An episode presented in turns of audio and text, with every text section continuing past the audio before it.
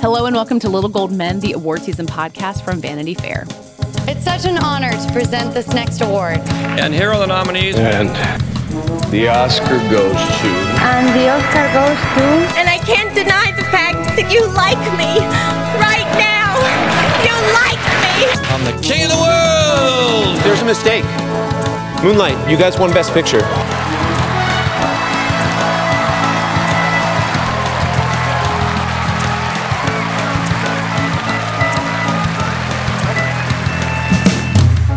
I'm Katie Rich, the deputy editor of VanityFair.com, and I'm here with our chief critic, Richard Lawson. Hello. And joining us again is our senior editor, Hillary Busis. Hello. Guys, we're heading into the 4th of July weekend holiday. It feels like summer properly, even though no one's leaving their house, etc. The world is still kind of a mess. But I feel like it's been a tradition, at least since maybe Orange is the New Black started on Netflix, that like this period of summer is when you just get a ton of new stuff to watch, which is really enjoyable for when you want to be inside in the air conditioning. Um, so there's a lot of stuff that's out there and available for you to watch on your screens very soon. Um, some good, some bad, uh, some big nostalgia trips. So we have a lot to talk about. And then in the back half of this episode, we're going to have two more uh, Emmy season interviews. We have Mike talking to Bob Odenkirk, the star of Better Call Saul, of course, and then Joanna talking to Kaitlyn Dever about her performance on Netflix's Unbelievable. Uh, and Emmy nomination voting begins soon. So, everybody, uh, if you've got a ballot, get ready, start paying attention, and we'll be talking more about that next week, too. But first, guys, um, let's start with a movie that's been out for a little while now. Um, Jon Stewart's Irresistible, which, like many of the things that's debuting on streaming, was supposed to go to theaters at some point. Uh, it is out. I have not seen it. I have been a little wary, and Hillary and Richard, I think you guys might tell me why I should be. Yeah. Yes. um, this movie belongs, I think I compared it on Twitter maybe, to the newsroom in that it's like a missive from a guy who's been quiet for a little bit, but wants you to hear all the you know sparkling salient things he said at a dinner party sort of recently.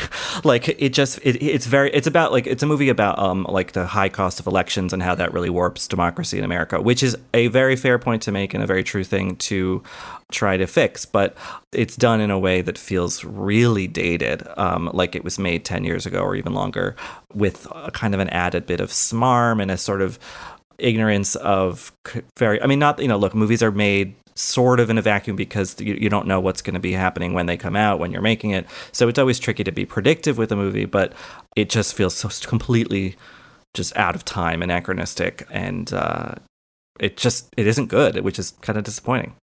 Yeah it's a comedy that doesn't have a lot of jokes uh, which is perhaps the first and largest sin that it commits. Um, but yeah, Richard, I agree with you completely. It also uh, reminded me a little bit of the movie Long Shot, uh, the Seth Rogen, Charlize Theron rom com that came out what last year. Mm-hmm. Um, but also felt kind of like it had been in a time capsule since like the early Obama, maybe even late Bush years.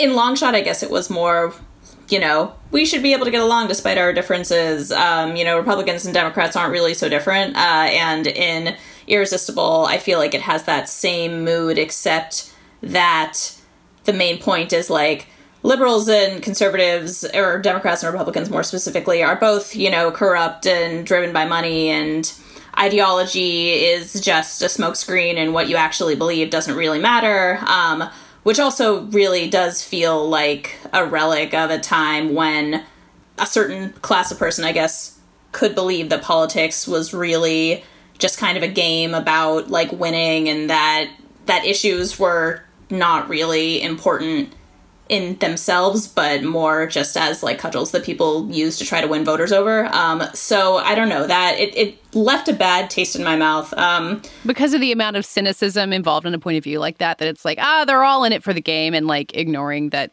these are the people who control our lives. And it reduces politics to semantics, which sometimes it can be, sure, and sometimes it can just be like venal and, and out for money. And of course, like all those things are true. But in Irresistible, Stewart I think kind of surprisingly venerates this ludicrous idea of, you know, small white midwestern town values and how that is the true america. And if we just would you know stop with all the partisan bickering and just listen we'd re- we'd come to realize we all want the same thing. And that we is not a very inclusive we in this movie. And i think that's part of the point in a way.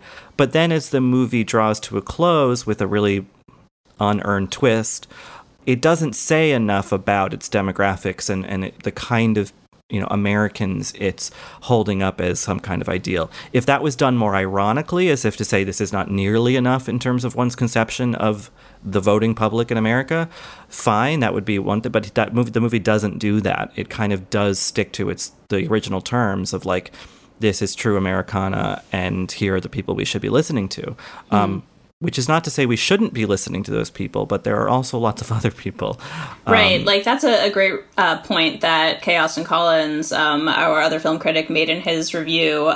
He pointed out that this is a movie that makes a joke of Republicans turning their backs on black voters, but it doesn't have really any speaking roles for black characters or really any non-white characters at all. It's sort of there's a yeah, there's a scene set at you know, like a fancy donor party that like has a couple of I guess coastal elite like black people cornering the the salt of the earth politician who's played by Chris Cooper um, and it sort of treats their identity like this affectation. And I mean it's it's a, like a blink and you'll miss it thing uh, but like that's kind of the only point that the movie grapples with the idea that there is anybody in America besides white people, even though the reason that Chris Cooper's character draws the attention of Steve Carell's character, who's this political strategist in the first place, is because he makes a speech about how immigrants should be treated well and like other Americans. So I don't know. It's it's a it's got a lot of kind of threads that don't really add up. That is, uh, I, don't, I, don't know if I feel like we need a good political satire right now because so much of the state of modern politics is hard to pin down and it changes all the times. And like, in some ways, we're kind of like living through too much of it to want to escape into that. Um, so maybe it's just that like we don't need any kind of satire right now, but it does feel especially frustrating to get this much talent behind one that that doesn't hit anything. Yeah, I mean, I think the thing about a movie like this and and and and Jon Stewart has in his press tour for the film actually said a lot more interesting things that pertain to the current moment. So he has that in him, he has that capacity, but the movie doesn't really reflect that. But but the movie uh, just you know like I said it feels anachronistic and and it feels like it's from a time which the Bush years really sh- when you know when Stewart's career really, you know, flourished. Um, should not have been this because there were so many horrible things going on just beneath um, you know, a sort of perceived surface but they were in, in, in some ways like we were kind of new post 9-11 to like this kind of dark irony about you know the mechanics of power and all these things. And, and stewart was good at that. And and you know michael moore was making movies that that spoke to that. I mean he'd been doing it before then too. But but i think that what this current moment the trump era has really proven is that there was so much else howling beneath all of that that a movie about the sort of aesthetics of politics, the aesthetics of an era, really is ina- inadequate to mm. to discuss the problems of America, and and the problems can be as technical as campaign financing, which is a huge problem. But they're all you know, but those are part of a of a big long continuum of leading all the way down to like hell, essentially. And and this movie just skates over a lot of that in a way that just feels totally useless frankly it's just like what is it, what what what point is being made here that can't already be made frankly you know in a tweet thread um mm. you know that said i like some of the performances rose byrne plays a very funny republican political operative and she, i think she's one of the people who's kind of actually like elevates the satire it's always nice to see chris cooper in something uh, you know, it, it, it, the movie, and the movie looks good. Like it, it has, you know, it, it's filmed well. It's not a bad piece of filmmaking. It's just, I think, a bad piece of writing. Yeah. Um, well, we can move on to the other movie that is out there right now in the world for everyone to watch, uh, which I don't think was ever going to go to theaters. Eurovision was always going to be a, a Netflix exclusive, right? Even though it has Yes. massive or Mhm. you know significant movie stars Rachel McAdams and Will Ferrell. I feel like I read a really big round of raves about this, including yours, I think, Richard, and then a lot of more people coming in being like, "What the hell is this?" And you know, comedy can be like that for a lot of people. Um, I have watched maybe half of it, um, but it does kind of feel like you know, there's no theatrical comedies. There's so few uh, studio comedies made anymore either that it feels kind of like churlish to criticize Eurovision for maybe being too long when it's got so much to give you. Um, is, is that maybe where you guys landed on it? Yeah, I mean, what I liked about the movie was, well, the, the songs are good. The songs are genuinely good. You know, they got Yeah. this like experienced music producer to work with other people to make these songs that sound like real Eurovision songs. Um, so that was the first thing it really had to get right if it wanted to kind of nail the tone. But in also nailing the tone, I think it's important that the movie is is is poking fun at Eurovision, which if people don't know is this like long running song contest among the nations of Europe, but also Australia and Israel, and I think a few other outliers. You know, where they compete. You know, each nation presents a song with a singer or a band or whatever, and it's become a big international thing because it's moved onto the internet, and uh, you know, America finally caught wind of it a few years ago. But like ABBA was on it, you know, the early '70s. But anyway, the point is they don't they don't like outright like fillet the thing. I mean, there it's a loving kind of poking fun. Um, yeah, because what's the that gain in, in filleting Eurovision at this point? Like you know, exactly, there's- and also so I think there's nothing to gain in in doing really any of that for something that's just like a celebration of like art and music. You know, like good, that's fun. What what a what a what a lark. Um, you know, I'm sure that there are complicated and probably not great politics behind Eurovision, as there are behind pretty much everything. Um, but uh, Please don't ruin Eurovision for us, Richard. Yeah, I was going to say that making fun of Eurovision is like making fun of ice skating, which is something that's, you know, already kind of inherently ridiculous. And then I remembered that Will Ferrell already made a movie doing that. but that felt a lot Snyder, you know. Yeah. That felt a lot more like straight guys being like, you know, whatever. This, I think, you know, Ferrell's gotten older. He co-wrote the movie. Um, I think he just kind of appreciates the goofiness and and the character he plays, who's this buffoon from a small Ice- Icelandic town who, you know, saw ABBA perform uh, on the show in the early '70s and became like that became his dream to perform at Eurovision. He's yeah, he's a goof in a in the traditional Ferrell way, but and he's vain in a way, but he's also he's kind and he really just wants to do a nice thing, and so does his singing partner, played by Rachel McAdams, and and you know there are some minor complications, but mostly it's just kind of a nice thing about people wanting to make something that they like and are proud of, and that other people will like, and uh, who can argue with that, you know?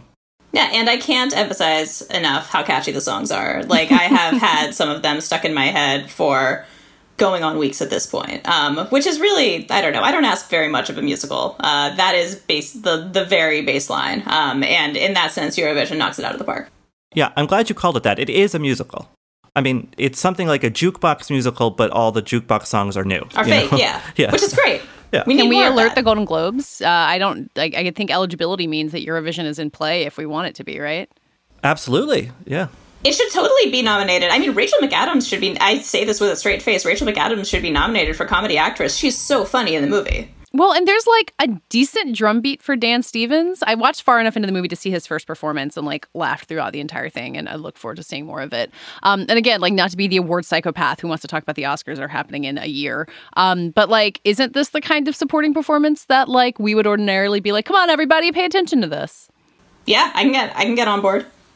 Yeah, no, I, I think so. And I think also about the Dan Stevens character, like, you know, he's playing the Russian competitor who, you know, is ridiculous and also vain and, and a bit of a, you know, a lech and a sort of devious character. But, but, you know, true to this movie's general spirit, like toward the end, I'm not going to spoil how or why, but they soften him and seek to understand him a bit more and his place in the country he's from and and the world that he lives in and you know that's appreciated too it just it the, the every time i think the movie is going to go for the kind of nasty joke it pulls the punch and it does something nicer and, still funny you know it's a it's a it's a there's a I mean there are elves sort of in the movies it's a very silly movie but i think its heart as trite as this is to say is really in the right place Yeah, I agree. It's I, and it's refreshing to see a comedy, Richard, like you said, that it's not punching up or down. It's not really punching at all. It's just kind of a pleasant movie about nice people who have a dream and then they get to live it out. Which feels kind of small, I guess, when you describe it that way. But I don't, I don't know what more you're looking for during a summer where the world is on fire. Yeah, right. exactly. Like someone someone's succeeding in some small way, uh, especially you know performing for a packed room of people. What a what a fantasy. Yeah, international travel. Um, Yeah, the uh, the beginning, like I assume they sh- actually shot in Iceland because the uh, exteriors in the beginning of the movie are incredible. It makes Iceland look, or wherever it is, look amazing, which I did not expect from a uh, Will Ferrell Eurovision movie. Yeah, yeah, yeah. All that, um, all that like ice and water and, And big skies. It really made me want to get the hell out of Brooklyn. Um, well, speaking super briefly about performing for rooms full of people, uh, as we record this, the embargo for Hamilton is up, uh, which is a funny thing to say for a musical that premiered five years ago. And the Disney Plus version is just a filmed version of the musical. Uh, I don't think there's any surprises or spoilers to be had. Um, I have not watched all of it. I watched some of it. I'm really establishing my track record for not watching things on this show. I'll promise I'll be better next week. Anyway, I was just so happy we're to going to report you to the Better Podcast Bureau, Katie. Um, just like listening to the audience applaud at the beginning of Hamilton, which will be on Disney Plus this Friday, like, whew, it, made, it gave me a lot of feelings. I'm, I've just been really excited for it to be there. Um, and Sonia's going to be reviewing it for us. I think we're going to talk about it more next week. Um, but Richard, you watched uh, some of the of the Hamilton screener as well, right? Yeah, I think I mentioned this on the podcast. Like, I don't know at this point, who knows? So a few weeks, a months ago, I don't know, but uh, that I, you know, I got offered tickets to Hamilton as a press person years ago when it was at the Public Theater before it moved to Broadway. I said, "Eh, we'll see what the critics say," and then obviously I was never able to see it ever, you know, since then. Um, so I have never seen Hamilton until watching. Uh, Oh my God, the- you're like Mike Myers in Bohemian Rhapsody. exactly. Yeah, yeah. Um, uh, so it was, you know, so I'm grateful for the opportunity to um, to finally see it in some form. Uh, there's a part of me that thinks maybe it had to be there because and, and maybe you know five years after all the hype it, it, it can't possibly live up to that. But I, what, what I will say you know and similar to you Katie saying like the applause at the beginning and, and the lights darkening it made me really really miss going to theater and um, which officially won't be back until January. I guess that news broke yesterday. yeah, Broadway theater certainly, yeah, or actually any, yeah, yeah. So that's you know, it had that pull for me right now at least. But I think also that I felt that kind of you know the the chills on the back of my neck, like that really excited feeling, does bring me back to when I was a kid and watching the PBS great performances taping of Into the Woods, and that was really my you know first entree into like loving theater, and and so regardless of what I think of like the text of Hamilton and and its legacy, I'm really glad it's there on a platform like Disney Plus where kids can easily discover it. You know, I don't think there are going to be too many parents who are, you know, stringently watching, you know, monitoring what their kids are pressing play on on Disney Plus. Um, like the kids are going to sneak it in, like their parents think they're watching like Ducktales and they watch Hamilton. There are There- guns, there's- I guess. Yeah, and there's swear words. Like it, it's Yeah. definitely like it's for t- ten Adult themes. I mean, I was Yeah. planning on showing my almost four year old some of it because we've listened to it in the car so much. Um, but yeah, I mean, I think he's in that sweet spot of like not grasping the stuff that might be more disturbing. Yeah, and and whatever kid catches it, you know, and happens to watch it either in its entirety or just even a part of it, I hope it instills in them some excitement about like when this is all over, like mom, dad, I want to go see a play. You know, um, Yeah. I want to see a musical. Um, I think that that is what bringing theater that is so inaccessible for a variety of reasons, both economic and geographic, uh, into people's lives. There's a real cultural value in that. There's also something, and I, you know, we could probably talk about this in more detail at some point. Um, you know, I thought for a while Hamilton felt like this uh, relic of the Obama era because, you know, so soon after it premiered, Trump was elected, and it was like this optimistic look at how America can grow. But I think watching even the little bit of it I did after the protests, and as all these Confederate monuments come down, and seeing a Black George Washington on stage, and seeing all of these actors of color playing these historical figures, like talking about taking history into their own hands it was really moving all over again um, and it made me it made me think about how its legacy is gonna uh, probably grow with the decades which is one of the many reasons i think it's just gonna um, be a classic forever Okay, for our final new release topic, and truly the reason that I've gathered us all here today uh, is to talk about the Babysitters Club.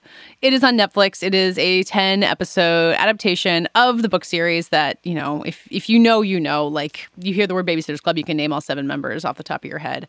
And we have all three watched it. I think. Um, I think Hillary, you're the one who got me excited for it, and then I got Richard excited for it. Now we've all been radicalized into the the cult of Kristy Thomas. This is how Um, it happens. Kristy makes one phone call. Um, this Richard, is the future that liberals want.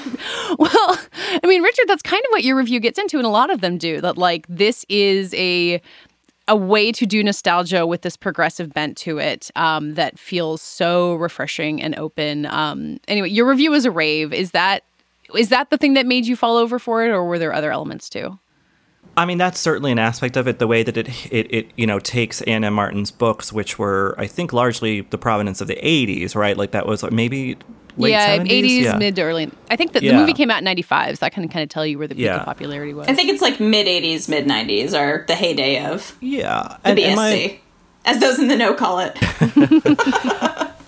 my understanding of the books is that you know they, they tried to address issues as they could in, in their time and and uh, but the adaptation for 2020 for that audience um, they've done it very carefully and really organically introduced things like uh, you know gender identity and and various other you know things that we talk about a lot more than we did back then um, so I appreciated that. But I think for me, what really won me over was it's a show that, unlike so many other shows or movies about kids who are on the you know the borderland of teenagedom or in you know fully in their teens, is it doesn't force them to be older than they are. It doesn't you know make them snarky, precocious. It you know they're funny, they're charming. They you know they they they speak a little bit like little adults sometimes, but in a way that like sometimes kids that age do.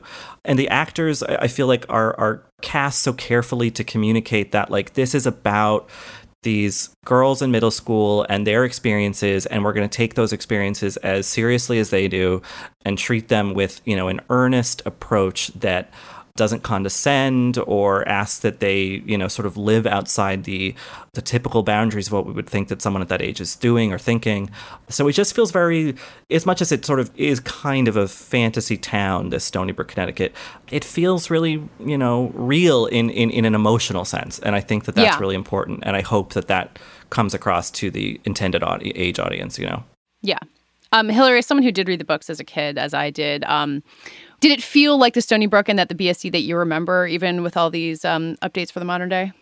Yeah, I really was surprised at how seamlessly um, the story was translated into the the 2020s or 20 teens or whatever it's I guess lit- literally supposed to take place now. Right. Um I was expecting I guess there to be yeah, for technology to somehow have more of an effect on the story than it does. Um, but no, I, I and I think that that kind of speaks to the universality and the timelessness of the books that they're not really about the 80s or the 90s. They're about friends and these dynamics between girls at that age that I guess really are the same no matter what year it is. Um, and so that's yeah, that's like a, a beautiful, earnest um, thing. But yeah, it doesn't come across as as saccharine. It just has uh like this like core of like emotional purity i guess i feel i sound like a crazy person right now talking about the babysitters club this way but, it, does but it's that is- right. yeah And because I feel like the books are all about like they're they're about these girls who you want to look up to and who do the right thing, but kind of acknowledge that doing the right thing is hard. It's about kids like wanting to be selfish and wanting to like ditch their friends to go with a boy or something like that and then kind of coming around to recognizing that that's not the right thing to do. But it's not in like a oh well just be a good person and learn how to do it. It's like understanding what sacrifice is and what like being a friend or being there for someone is. And also learning empathy for other people like uh, the um yeah it has i think the it has the twist that a lot of great children's books have, which is that the main character, who in this case is basically Kristy, um, the books, you know, travel from perspective between perspectives, but I think in the series it seems like Kristy is pretty solidly the protagonist, um, which is that she's kind of a jerk a lot of the time, um, in like a very like believable way and in a very age appropriate way, like uh, like a Harriet the Spy or like a Meg and a Wrinkle in Time. Like she's sort of selfish. She's sort of you know figuring out who she is in the world, um, how to deal with disappointments and things uh, that make her you know relatable without making her too. You you root for her and you like her. Like she's a she's a good example like uh, of a tween age you know of a teenage girl yeah, but she's right, exactly. She's very recognizable. She's very real, um, and so are all of the rest of the characters as well. Yeah. And you also you get the like cooler characters like Dawn and Stacy and, and Claudia too. Like all three of them for me reading the books. So it's like if I- I Claudia's would- so cool. Claudia I mean, so cool. She on this show she is so cool. The girl who they've um they've cast is so like cute and endearing and like talented. Um, but they all have their vulnerabilities and like make mistakes too. Um, I feel like maybe Dawn the least. Dawn might be the coolest of all of them in this version. You know, the, the characters exist to be kind of these like buckets that you as a child reader like put yourself into and want to be just like them. But it also recognizes their like their mistakes and their ability to not know everything. Um, which you know, for me reading these when I was a much younger kid, I was like, ah, they're 13. They're infinite in their knowledge. And that's the thing that the show does really well too is that it's not really this like Disney version of adolescence where like everything is polished and all of the the actors are like pretty natural. They're not shouting all of their lines. There's a scene where they put on a play and it's like the a play that a bunch of 13-year-olds might actually put on. It doesn't have professional singers and like professional music and lighting and everything. And I don't know. I, I find that charming too. Yeah. Yeah, they care about what they care about, and not every plot development or plot line has to do with boys. I mean, there is some of that because you know that's an interest at the time um, for some kids that age, and but it, the show lets them care about other things that have nothing to do with the common you know sort of social uh, stuff that we see in a lot of programming for teen, you know young teenagers or teenagers in general. Yeah. Um, and I really value that. I mean, the, the last two episodes of the season are all at their summer camp, and it's all about standing up for your principles and protest and you know that this kind of stuff that like feels really relevant to today but isn't done in a head bunking way it's done very much on the terms of like 13 year old girls having an issue at summer camp you know Yeah. um I don't know. I just think that I would have liked it. My sister would have liked it. I mean, as, as kids that age, we, I mean, I love it now. So, Is your um, have you told your sister to watch it? Because she you read her Oh, books yeah. as a kid, right? Well, I would sort of osmose the world through her. I read a maybe one or two, but I mostly just like it, it- almost like she was like passing the lore down to me, like she Like the oral so- tradition of the Yeah, exactly. So like I got her version Sing of it. like- Muse of Claudia Yeah. Kishi. exactly. and the gummy bears hidden inside of her closet. but like I, I knew you know from years ago that like the bedrooms were always very intricately described and like i knew that karen the little sister was annoying and i knew you know like i knew this stuff um and something I say in my review is that when the movie came out in '95, my sister was sort of the person I looked to to just to tell me whether or not the movie worked. Um, and she said, "Oh no, it's trying to be cool. It's not. It's not a good representation of the books." By then, she was like 14, so like maybe she was just over it in general. Um, but uh, I do feel watching this show that I finally get it. Like this feels. Uh, From everything that my sister told me when we were kids, this feels like what she was talking about, and um, I think that's such a triumph of adaptation by Rachel Shukert, the the creator of the show, and all of her writing staff. Like they just, I mean, kind of similar to Eurovision in a weird way. They just got the right tone. They picked the right tone and they cultivated it well. And that's what made it successful. Yeah, I appreciate it also as an adult. Uh, how when they get to summer camp, uh, they all expect that they're going to be counselors or counselors in training, and the camp director is like, "No, you're 13," which is something Yeah. that Yeah. I gotta say, as as the as a mother now, I don't know how comfortable I would feel hiring a, an actual 13 year old to watch my baby. Well, there is that plot point earlier on where they're like, no, you can't babysit the newborn guys. You just like they need someone who is an adult to babysit a newborn. Yeah. Uh, so there's there's some reality checks. in Also, there. you have to be home by 9 p.m. and you can't drive. So, like, yes. Like they keep referencing that, which I think is really good. I mean, it's like, yeah, like there are borders to this thing. It's not, you know, I think there's a lot of uh, a lot of people who who make things about like precocious kids, like want to make them little adults, and like they're just like bizarrely competent and like kind of talk down to grown-ups. But in this show, they're like, no, you are a kid, and Yeah. and here are some limits because kids, you know, require that. And we should also probably mention Alicia Silverstone Yes. as Kristy's mother. Speaking of people who can't drive, Oh my god. Yeah, it's really it's really nice to see her in this, and she plays this like warm maternal role very well. Um, as not just like a bit of stunt casting, but she actually like is good for the role in Yeah. other ways. there's a I, I I tweeted that like I basically cried through every episode, which is a I maintained. But the the wedding episode for Kristy's mom, there's a scene they have at the end of the episode that they're both so good in, and just like, oh, it's it was such a balm. You know what the wedding episode reminded me of? And I agree, Alicia Silverstone's great, and I feel like the casting is like a little bit of like a for the nostalgic grown-ups, like, hey, you know, look, you know, remember her Yeah. from your era. um, but the wedding episode, did you did you either of you ever watch the wonderful Ramona Quimby series with Sarah Polley that ran on PBS? Oh, I didn't even know there was a TV version. Yeah, I think it must have only run for like a few episodes on PBS like years ago. But my Sarah Polley played Ramona. Um, and my family loved that show. And there was one episode from one of the books, adapted from one of the books, called The Perfect Day. And Ramona is, I think, a flower girl at a wedding or maybe a, a junior bridesmaid. I remember this. And it's just such a lovely little moment in time like uh, you know not, not no her family her mom isn't getting remarried or anything like that like it is in babysitters club but like just like how a big event like that feels like such a serious occasion for for kids that age um uh you know who are just otherwise kind of passive observers in it um Yeah. so anyway i don't know i just again the getting the getting the tone right it just feels right I am gonna have my parents, I think, dig out my Babysitters Club books because I would love. I just this makes me want to dive back into like a super special. I hope it. I hope it would hold up. But the why did you bury them in the first place I mean, it's in my time capsule to be found in Oh, 50 right, years, course. obviously. katie's Um, great idea Uh, everyone should watch the Babysitters Club, though. I think that uh, I think we can all give it our hearty endorsement, no matter how old you are or what attachment you have to the books. This year, I'm going to eat better and spend less time and money at the grocery store thanks to Butcher Box. Butcher Box is the meat delivery subscription that gives me more time for what matters most. Each month, they send a box of the highest quality meats for a better price in the grocery store, which gives me more time to spend cooking and sharing delicious meals with friends and family. Each month, ButcherBox ships a curated selection of high quality meat right to my home.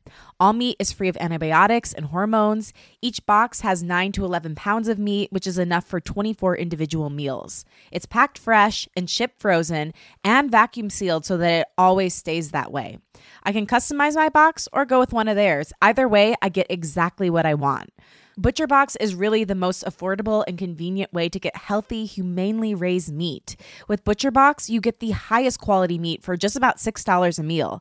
And they even have free shipping nationwide, except for Alaska and Hawaii. So start your year off right with up to 10 pounds of free meat. For a limited time, ButcherBox is offering new members their ultimate keto bundle when you sign up today. That includes one pork butt, two pounds of ground beef, and three pounds of bone-in chicken thighs for free in the first box by going to butcherbox.com slash cadence. That's butcherbox.com slash cadence. And now we're going to share an interview that Mike Hogan did with Bob Odenkirk, the star of Better Call Saul, and before that, Breaking Bad. He has a reputation for being just an incredibly nice person in an industry where there aren't always a lot of nice people. And I think you can hear that from the very beginning, where he's talking about the dogs that are living in his house during quarantine. Um, and they also get into his experience of playing Saul for all this time and kind of how the character has evolved from Breaking Bad to Better Call Saul. So let's listen to that interview.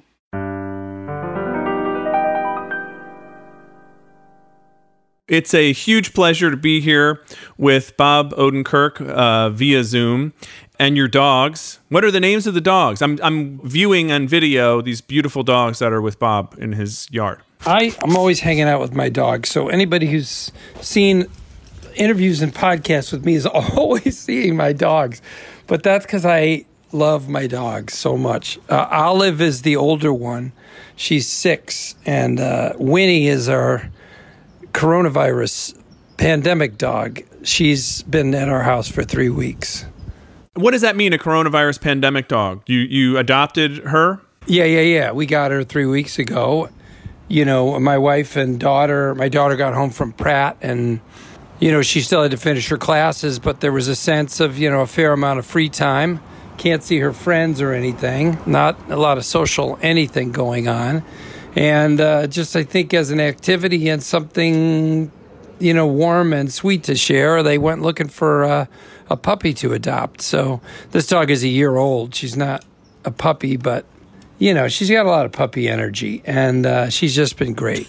So That's good. Yes, my dog has been a great, uh, great comfort through this whole thing. My wife and I actually the other day just said, you know, imagine if we didn't have this dog to go through this thing with. It really is. It's a help.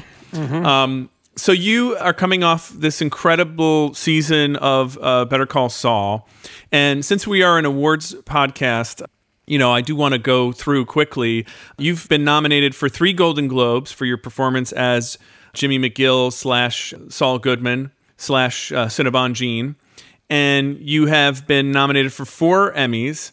In uh, the category of Outstanding Lead Actor in a Drama Series, as well as many other Emmys for writing, producing. You've you won two Emmys uh, back in the day as a writer for Ben Stiller's show and SNL. So this is a year that we're that we here at Little Gold Men are gunning for you to go up there and take the award as an actor. Uh, well, let's see how much power yeah, yeah, you yeah. have. Maybe not that much, but we're going to try. see. well, thanks for uh, being on my uh, team. But, uh, you know, it's all good people and all good shows. And, you know, I hope that we're included. I don't count on it. There, there's a degree of freshness that many of the other shows have. Uh, and, you know, the fact that we came out of Breaking Bad was the greatest um, positive you could ever have. On the other hand, it also means that to some people, it feels like our show's been on for 10 years. Right. I'm sorry, they're landing a helicopter on my porch right now. So, and this season, season five, the, the penultimate season, I think probably most people listening know that this is a Breaking Bad prequel and that the you know the course of the show is taking us um, the way that Breaking Bad took us from sort of good chemistry teacher uh, Walter White to sort of evil drug lord Walter White. This show is taking your character from charming rogue Jimmy McGill to sort of you know amoral criminal lawyer Saul Goodman, and so you're kind of you're at least halfway through now in this season. How is that to play? To you're sort of in you're sort of in an evolution state.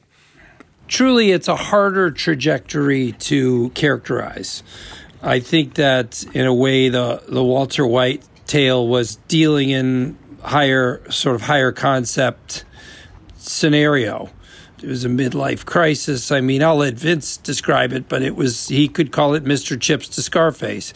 I'm not sure they have as uh, as, rounded off a um, conceptual description of the journey of Better Call Saul. It's a it's a more idiosyncratic individual uh, journey. I think if there's anything universal about it, it's to watch some people finding themselves or trying to find themselves that maybe people can relate to. But know, in so many ways, it's uh, it's just far more uh, idiosyncratic than than Breaking Bad was, and uh, I'm just thankful that an audience would take the time to watch and care about these particular people. So, as far as the journey, it's back and forth and back and forth. But what he's come to is an acceptance.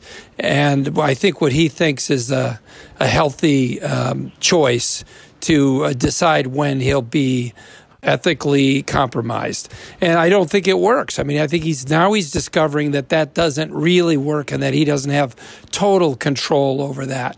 And then, of course, the incident of Breaking Bad is only further proof that you know you swim with the sharks you're probably going to get eaten and so he's on that journey and um, what i've found good about it is there's a degree of self-awareness that the character has gained that has made it a lot easier for me to play him.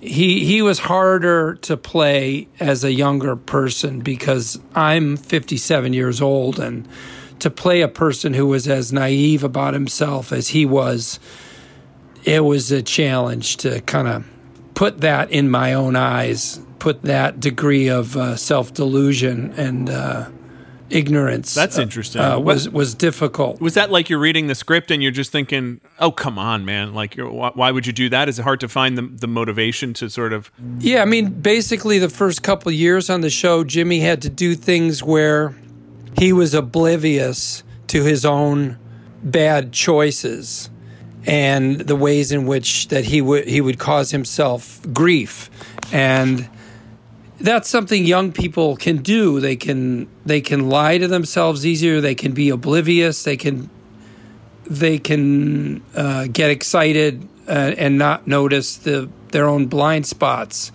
And uh, the older you get the more the quicker you are to see uh, your your uh, shortcomings if you grow as a person, and I think most people do.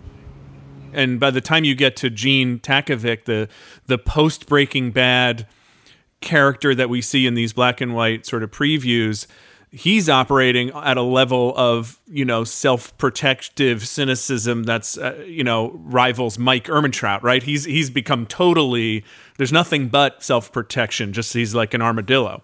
What's it like playing Gene? I mean, how do you how do you get into that headspace? Gene is really really down. He's a person who's hiding inside his own body. And not only that, it's a person who, in his more organic state, is an incredibly social, uh, outgoing person who's had to, you know, bite his tongue for, at that point, I would think months. Um, and, you know, I once met Abbie Hoffman, you know, the famous radical, Yeah. who uh, who actually was in hiding in upstate New York. You know, the FBI was after him, and he he took a fake name, and um, I think he altered his appearance, and he was living in upstate New York. And then, what did he do? After a few years, he started to campaign uh, for, I believe it was conservation causes in upstate New York, and he was ended up getting his picture in the paper and everything, and then having to, you know, kind of come out from hiding. But he couldn't, he couldn't help himself, Right. Yeah. Yeah. right? And I think that's true of this character too. I think he's having, literally having like stress related, you know, collapse, Yeah. Right. physical collapse. So it's not that's not an end point. It's a it's a period of of time for him. Yeah, I don't think he can carry on. Now, I am not real good at the bigger cosmology of Breaking Bad. I am not like one of the writers who spends a lot of focus, you know, knowing the whole world. But if Walter White dies, right, in this explosion, right, Yeah. of this meth lab, is it possible that Jimmy Saul can come out from hiding? Right. I mean, who's after him after that explosion? Right. Uh, does he have legal issues? I don't know. And I, and even if he does, he might be able to come out from hiding as long as no one's trying to kill him. Yeah. Yeah. So there might be a happy ending for for Jimmy Saul Gene. Look, I don't think that Vince Gilligan and Peter Gould, but especially Vince, I don't think they believe that people become better versions of themselves. At least they haven't shown that. Right. in any of their shows.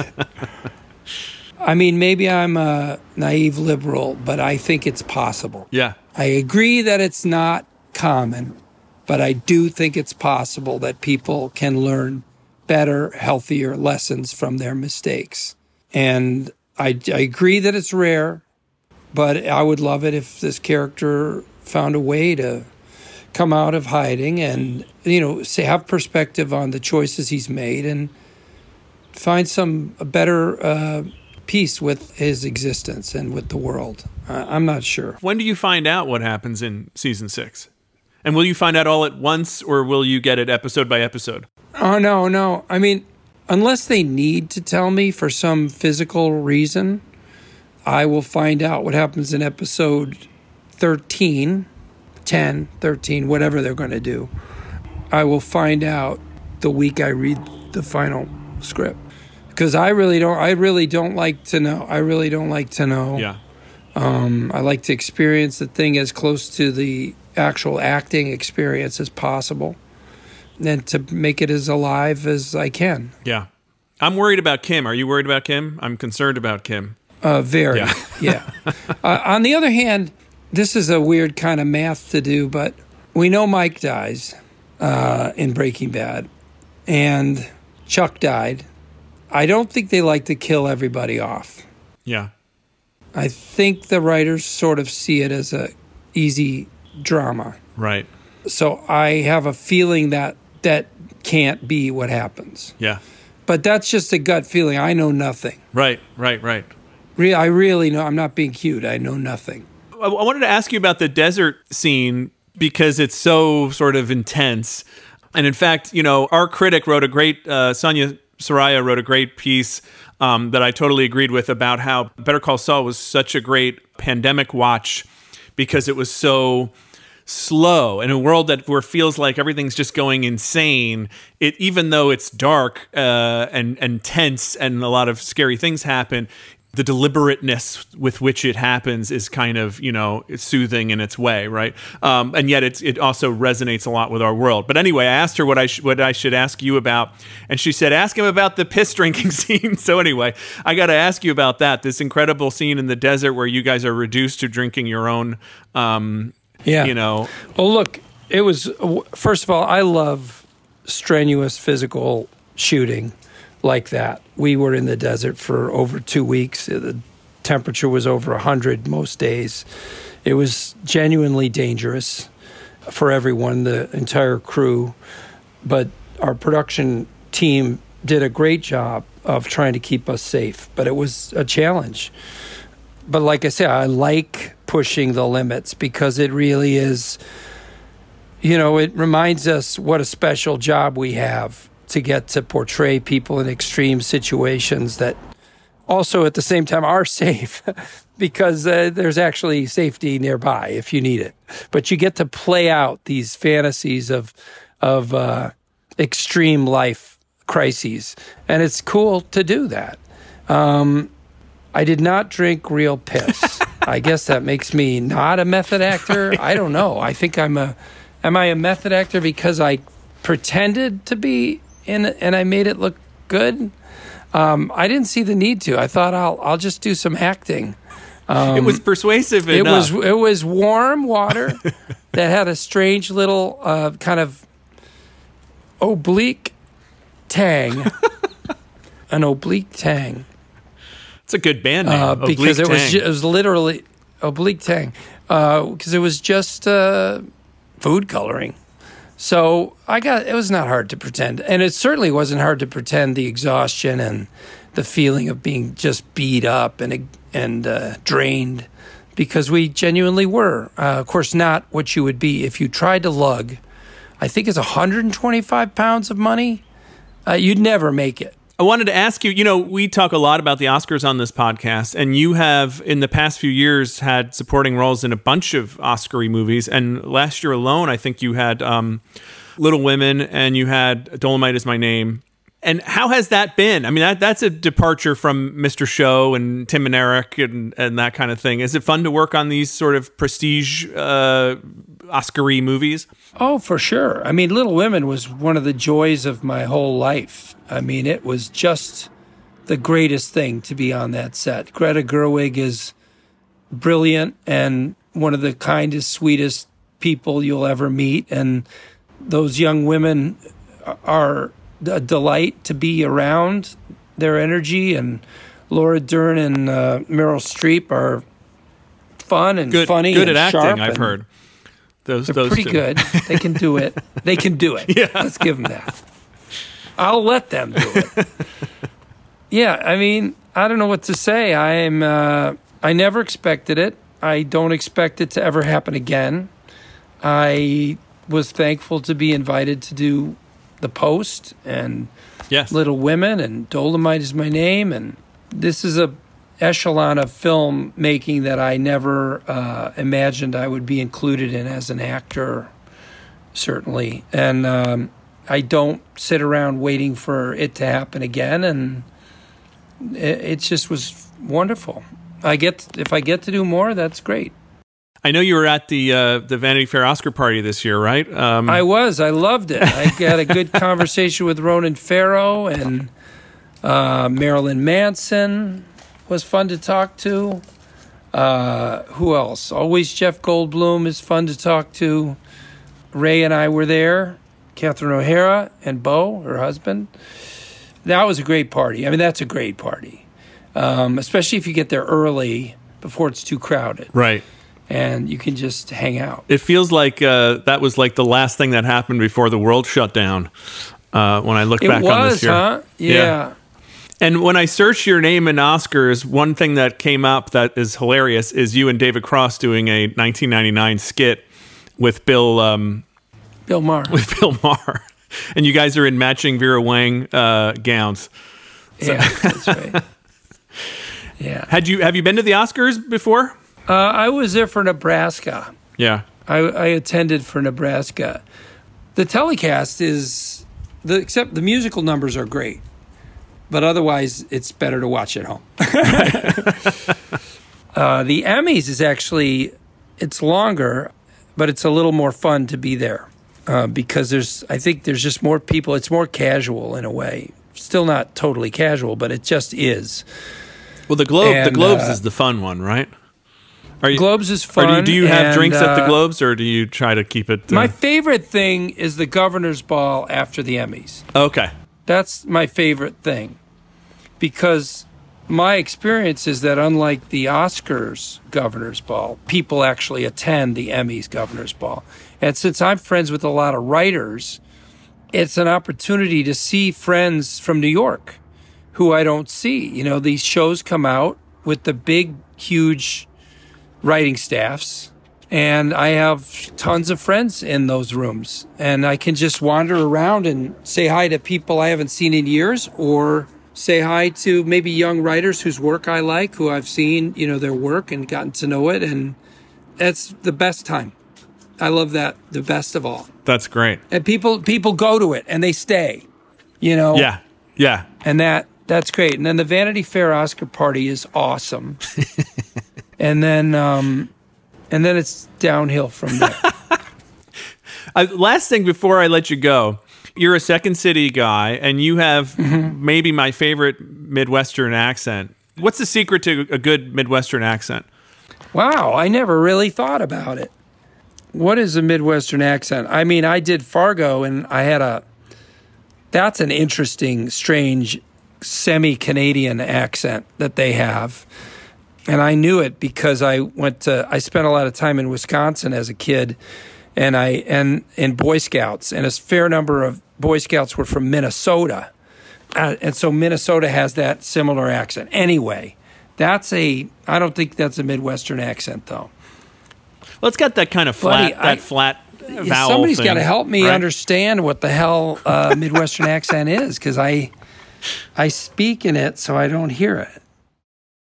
Well, Joanna Robinson is on her hiatus, but she's back with me right now uh, because you're going to be hearing from her a lot throughout this month, actually, because she did a lot of interviews for us with these Emmy contenders. And uh, first up, Joanna, you talked to Kaitlyn Dever. Oh my God, the great Kaitlyn Dever, one of my favorite performers of all time. Um, I've been following her closely since she appeared as a wee child on Justified. Um, but she had a stellar year last year with both Booksmart and Unbelievable is fantastic. Um, really tremendous uh, Netflix series uh, based on a true story about a young woman who was sexually assaulted and tried to report it and was not believed.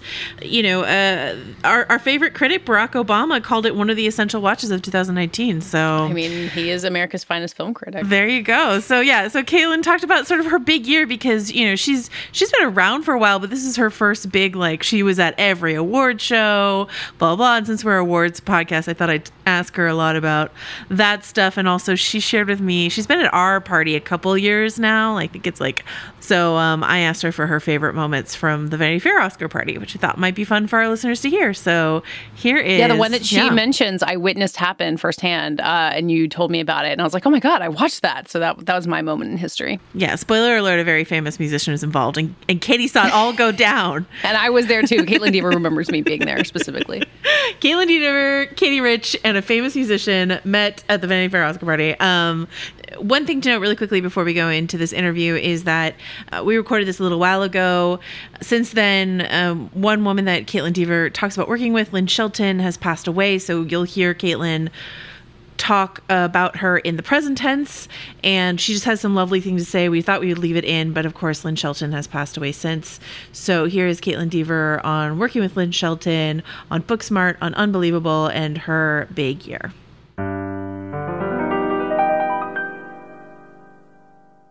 I wanted to uh, to start by asking you about that because I was uh, scrolling through your Instagram like a totally normal person would before an interview. And I was just sort of overwhelmed myself just looking at all of the events that you went to since I saw you last at South by uh, 2019.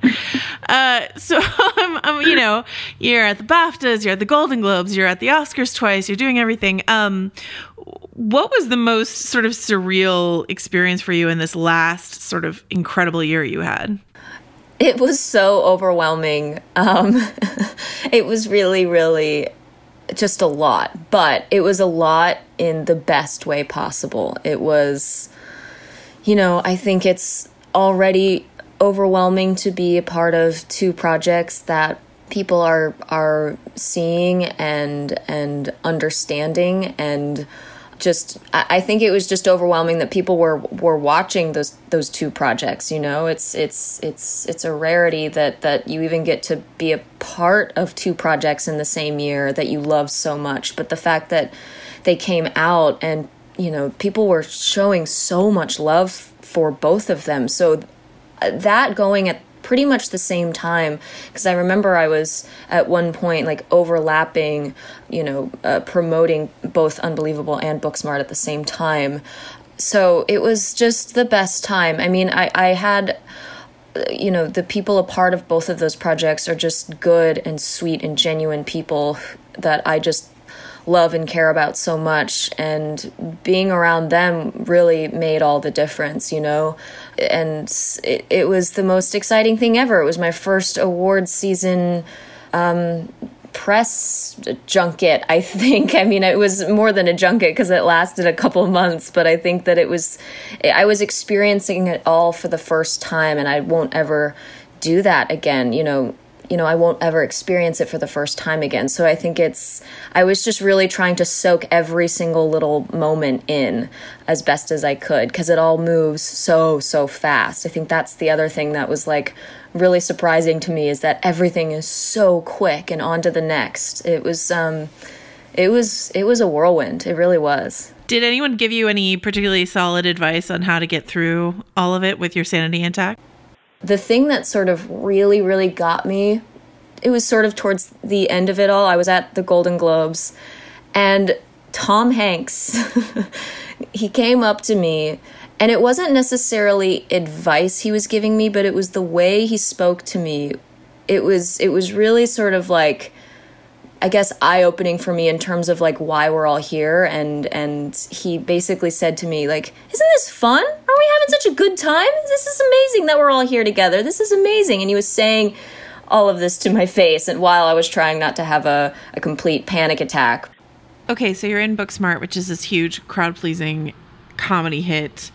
You're in Unbelievable which is another huge hit for Netflix. Millions of people saw it President Obama put it on his must watch list of 2019, um, a much more challenging uh, bit of material for people to watch, and yet they still tuned in for it. And then you went to Washington on top of all of that to advocate for the Debbie Smith Act. Can you talk a little bit more about that, about your going from working on Unbelievable to real life advocacy?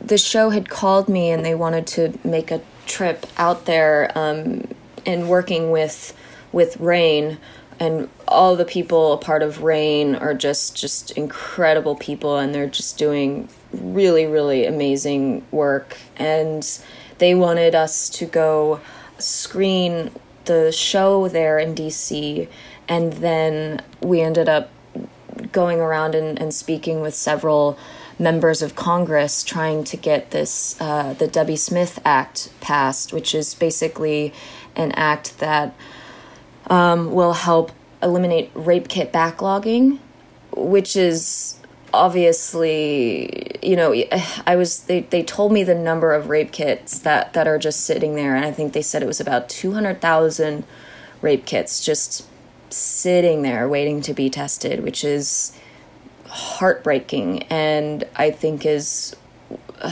one of the many complicated reasons why people don't tell their stories is because well you know why would i when it just sits there and it's it's awful it's awful so in in, in trying to get the debbie smith act passed it was uh, it, it would at least help that and eliminate that so it was really just an incredible day. It was honestly a bucket list day. I was walking around the Capitol and I was like, thinking the whole time like who let me in here? I'm just an actor. This is insane. I was so grateful to be in that room with all of those people. It was wild. And the irony of of it all was at the end of the day the room that we screened the show in um, was actually where all the Brett Kavanaugh hearings happened. Oh my god! Um, it just, I think it just so happened to be in that room, but I mean, it was just, um, it's just been an amazing journey for me personally because I've never, I've never been a part of anything like that, and it really made me think on why I even wanted to be an actor in, the first place. And yes, obviously I wanted to be an actor because it's just fun for me. And I I have just I couldn't imagine doing anything else with my life.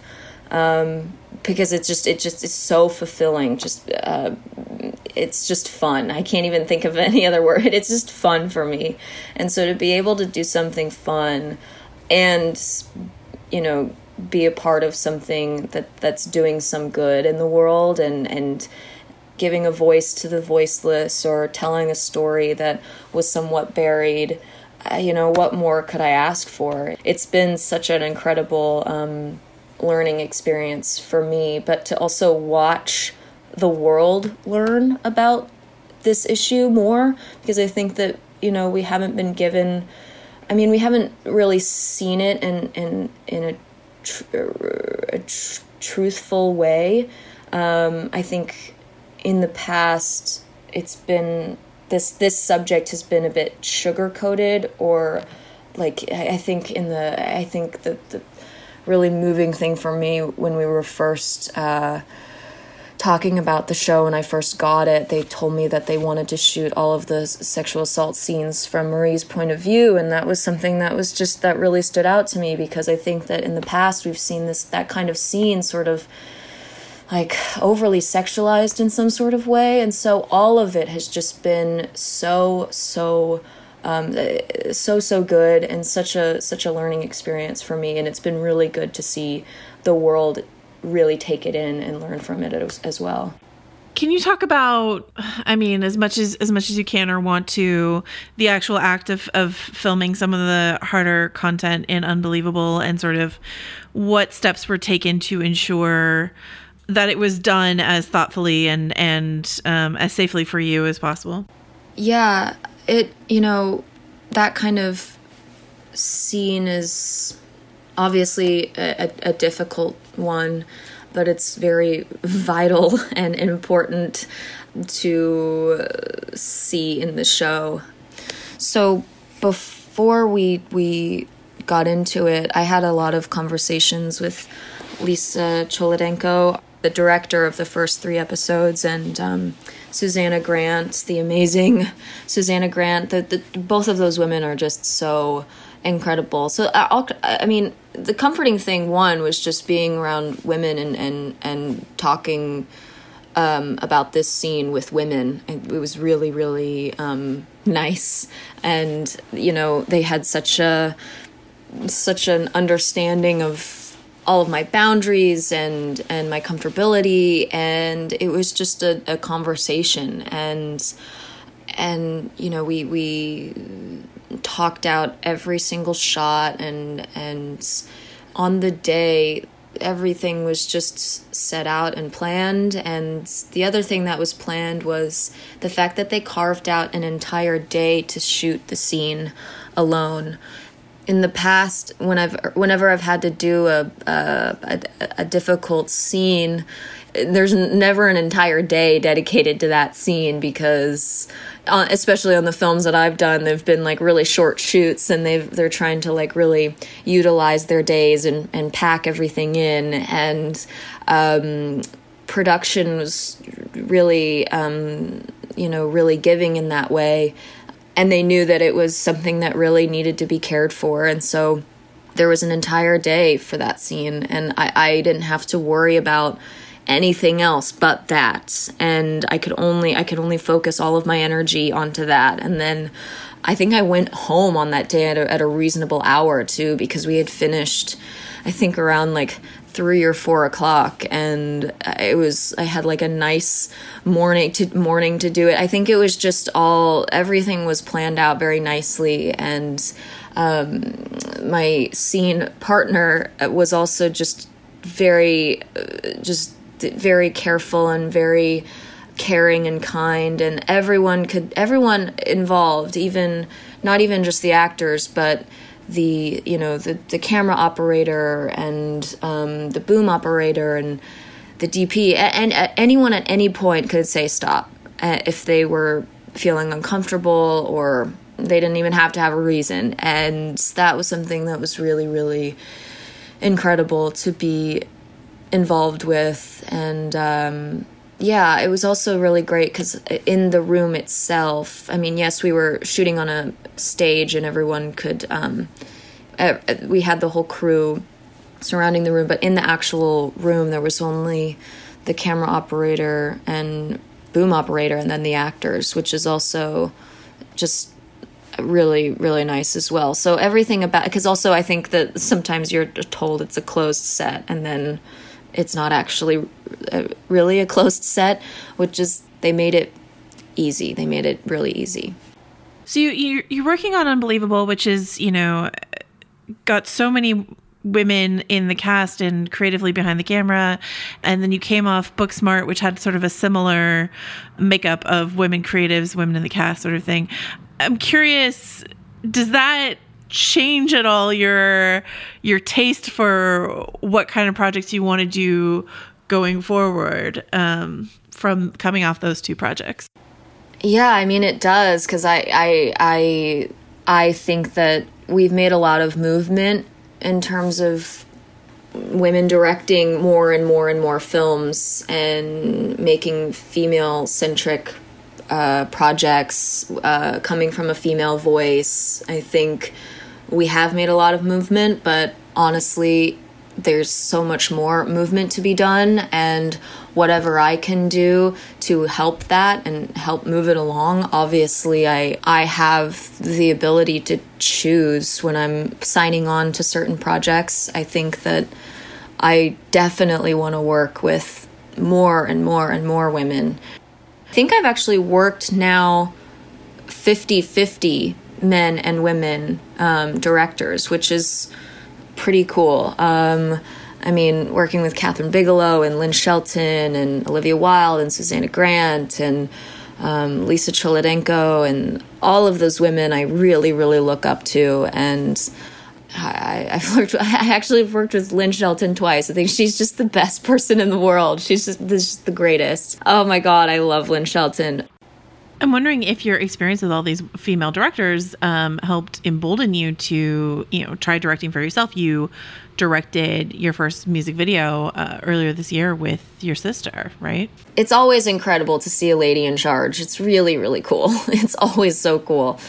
I mean, the way Kathryn Bigelow the way she directs is just the most jaw dropping thing you've ever seen. She's like, she's directing this insane, you know, uh, heavy, heavy, heavy film.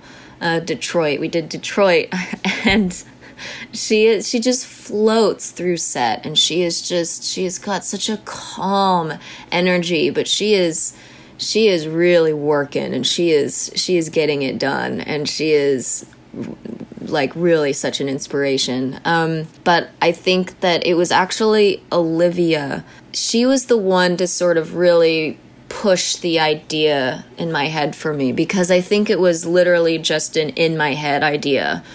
And I never really thought I could do it. I kind of, and I remember talking to her about this, I said, Well, you kind of have to be a good writer. And I don't know. I, I, mean, I have all these ideas floating in my head all the time, especially when I read scripts on my own. I'm constantly visually thinking of things, but I've never been able, my, my brain is so scattered that I don't know if I could And I told her my my my my stress thoughts on this. I'm like, I don't know if I'd be able to like really tell like a like a like a firm story beginning middle and end. I just don't know if i'm i'm i don't know if i'm cut out for that. So therefore i just can't be a director. And she's like Kaitlyn what are you talking about?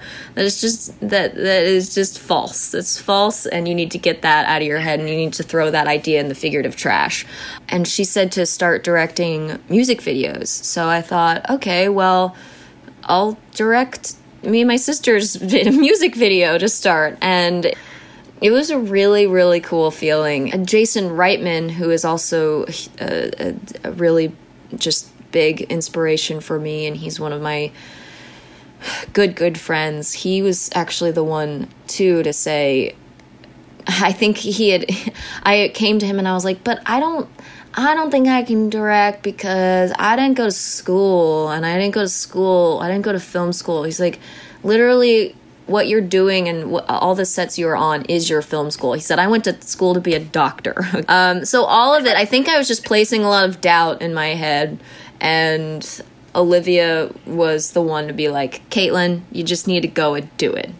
You said this thing that Olivia Wilde said to you uh, that I thought was so interesting because I think it could be interpreted in a couple different ways. And I was wondering how you interpret it, which is this idea of like, never sit down she never sat down herself. She was always going and moving and discussing and having conversation with people, even when we weren't shooting. I don't even think she ever sat down to have lunch.